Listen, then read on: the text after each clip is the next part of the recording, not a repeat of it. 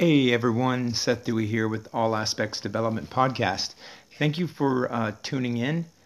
I know that uh, the last episode um, where I went through uh, my story and some of the things that happened in my personal life, um, I hope it didn't bore you too much, but the point of that was just to uh, find some relatability. Hopefully, uh, some other people could relate to some of those things, some of those feelings, uh, some of those things that could be uh, potential setbacks uh, for us. But the cool thing is that now that that um, subject's been discussed, we can get into the fun stuff as far as how we push on past that.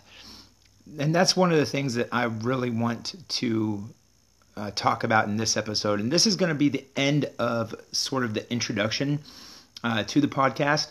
And then we're going to get into different subjects and uh, go further in depth into those things. So there was the introduction, what we're trying to do, the goals uh, of all aspects development. There was the story, and then of course this one about how our stories or the struggles that we faced don't have to define us, but in fact how they actually refine us. What do I mean by that?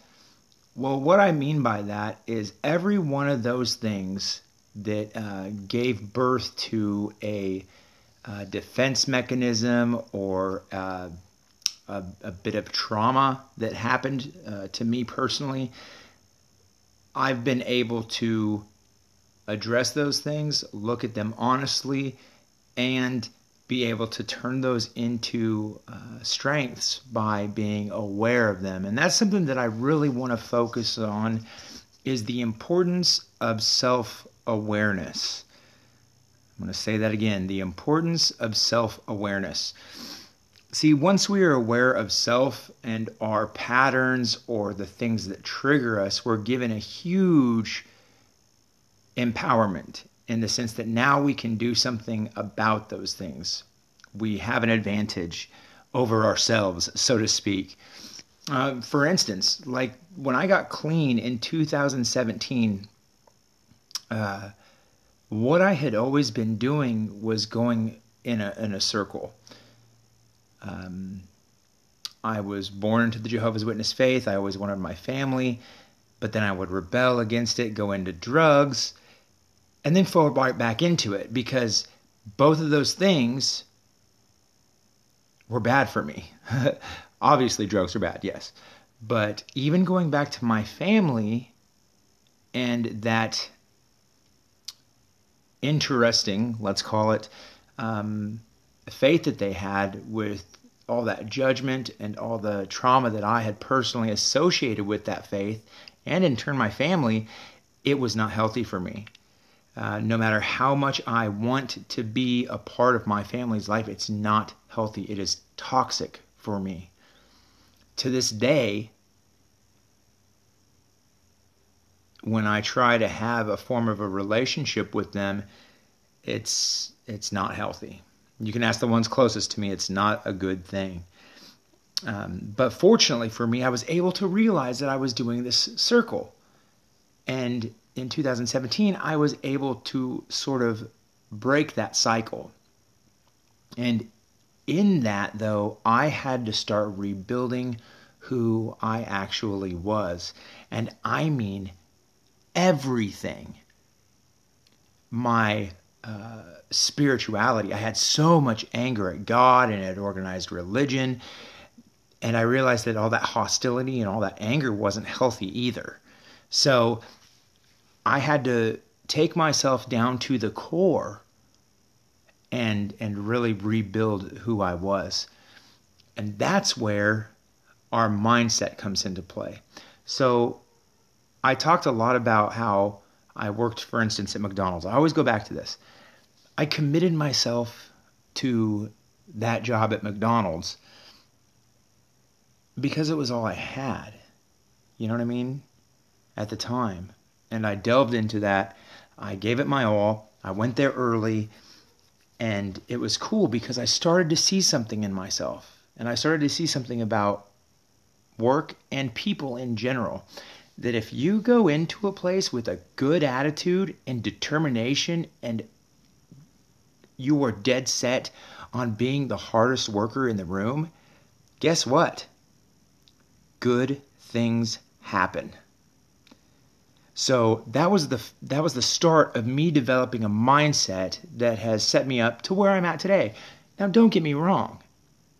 It's still something that is a struggle. You know what I mean?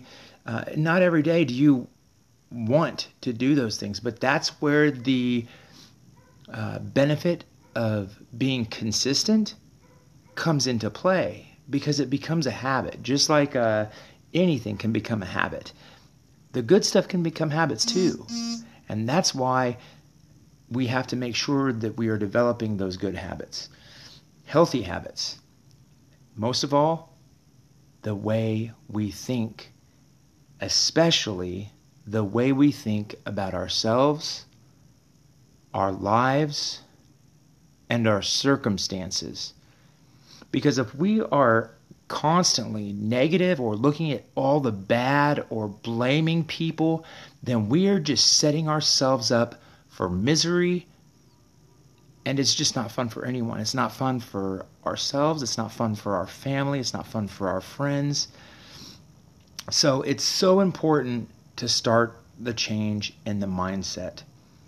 So, what did I do? Well, personally, I started reading a lot of books, some self help books, yeah, but also just reading in general because it was a way for me to soothe my mind, actually relax, and let myself go into other areas and, and, and let my mind roam, you know, uh, because for so long, my mind was so cluttered and so worried about what other people thought or about my past, I wouldn't let myself rest.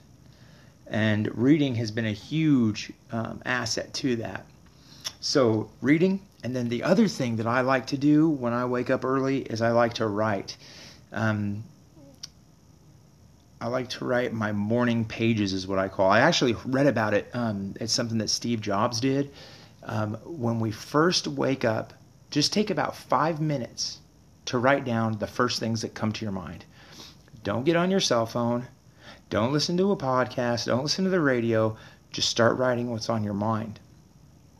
Because a lot of times, what we do